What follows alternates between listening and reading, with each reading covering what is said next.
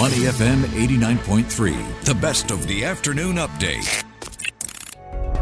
Money in the market on Money FM 89.3. Welcome to Money in the Market. I'm Hongbin Jeong. A deal to end the crisis of confidence that had started to spread across global financial markets. UBS Group has agreed to buy rival Credit Suisse in a historic government broker deal.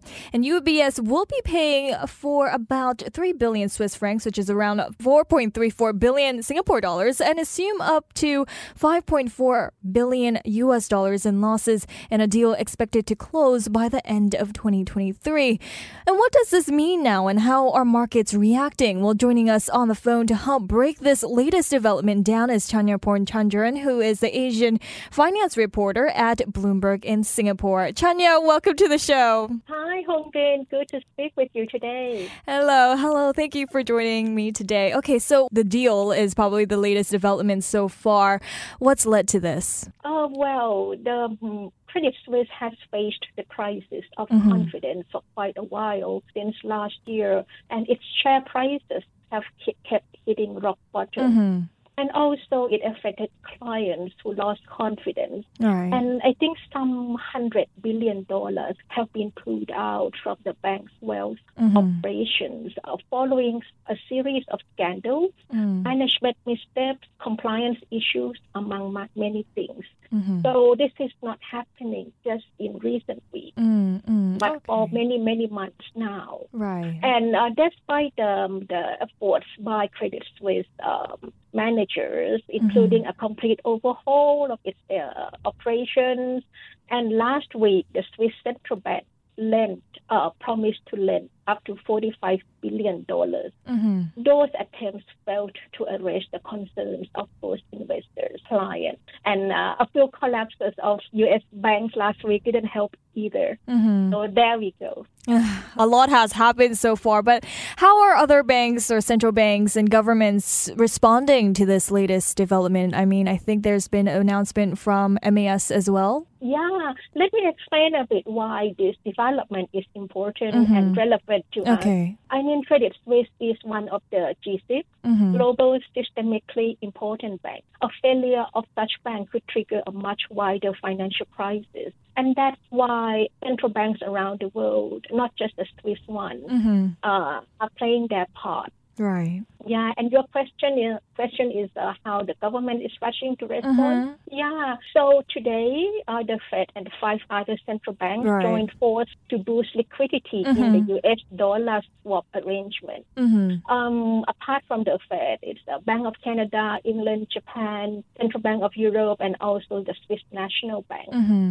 So there are pledging uh, that are helping with liquidity, which mm-hmm. is so important because when there is no trust, there's no confidence in right. the banking system, central banks have to step in. And mm-hmm. in Singapore, in Asia, uh, the Monetary Authority of Singapore also came in to provide uh, assurance that mm-hmm. our banking system is sound mm. and Singapore banks have insignificant exposure mm-hmm. to both Credit Suisse and uh, some other U.S. banks that failed. Right, right. And I just want to circle back to the U.S. central bank and other five other central banks then uh, working together to boost the liquidity in the dollar. How significant is that? What is that signaling? Uh, it signals that it is very important to to restore uh, confidence mm-hmm. in the mm-hmm. market.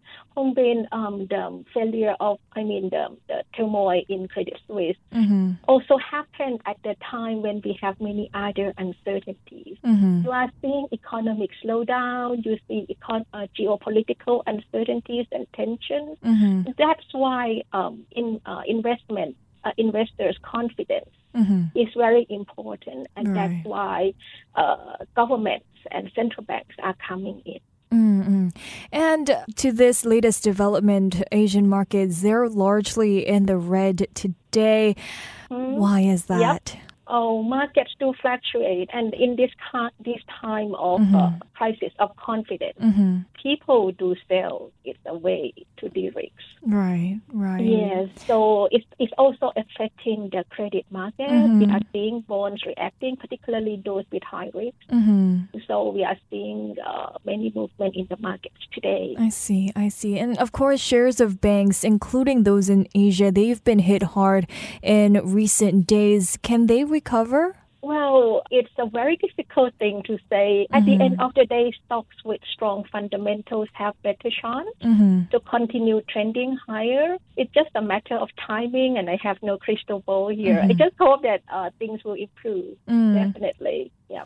But of course, there are still the, those fears of contagion that is, you know, driving markets into the red, fueling this kind of heavy sell off. Are such fears, would you say, an overreaction? It is difficult to say. It is not the best of time mm-hmm. given high, rising interest rates that also raise concerns of borrowers, including mm-hmm. customers like consumers like us.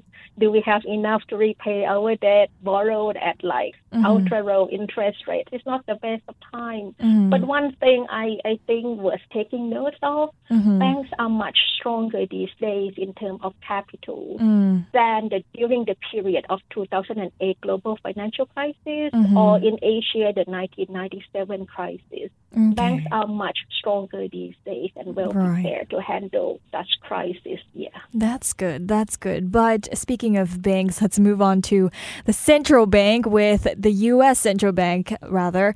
Their interest rate decision is set for this week and all eyes are on them. But how much will the US Fed weigh these effects of the turmoil in the banking sector for its next decision? Yeah, that's a very good question. Mm-hmm. I think all global regulators. Mm. Apart from taming inflation, it is equally important to them to maintain financial stability. Mm. And I'm sure this is on top of the mind of all Fed policymakers. And with the decision due this week to maintain financial stability mm-hmm. is also very important for right. them. And many, many analysts have called for central banks to less to pay less attention, to look beyond inflation targets and look beyond the world. Mm-hmm. Uh, our Bloomberg columnist Dan Moss is among such people. Mm. So many people are calling for maybe a slower pace. Mm-hmm of rate high mm-hmm. and less more jumbo. Mm. This is what I'm hearing in the market. Mm, I see, I see. But I mean, if the Fed reverses from those market expectations and continues to hike rates further as promised before this whole turmoil, they said it will stay higher for longer. What risk will that bring if they do stay higher for longer? I mean, there, there could be many scenarios, mm-hmm. but uh, one of my colleagues, uh, one of my colleagues, mm-hmm. Tom Orlik, is an economist, mm-hmm. and he, he, he said that a nightmare scenario would be a slide into fully fledged crisis, mm. forcing central banks to abandon their inflation flight mm-hmm. as they rush into the scene. So that, this is not something that all of us mm-hmm. want to see. Right, right. Mm. Nightmare indeed. But what other potential developments or announcements should investors be looking out for amid this turmoil? I think the key for this week, uh, Hong Bin, mm-hmm. is uh, Credit Suisse and UBS mm. merger. Okay. I mean, although the rescue deal has been announced, mm-hmm. but more importantly, job cuts. Mm. I mean, before this deal has been brokered, mm. Credit Suisse already said 9,000 right, right. worldwide. So with this most recent development, I think key to the market is how bad job cuts can be, mm-hmm. or whether it can be contained. Mm. And I think Fed is on everyone's mind. Right, right. Well, thank you so much, Chanya, for your time and your insights today. Thank you. It's a pleasure talking with you. It was a pleasure speaking with you as well. We've been speaking with Chanya Chanjaroen, who is an Asia finance reporter at Bloomberg in Singapore. Stay with Money FM 89.3. To listen to more great interviews, download our podcasts at moneyfm893.sg or download our audio app. That's A W E D I O. Available on Google Play or the App Store.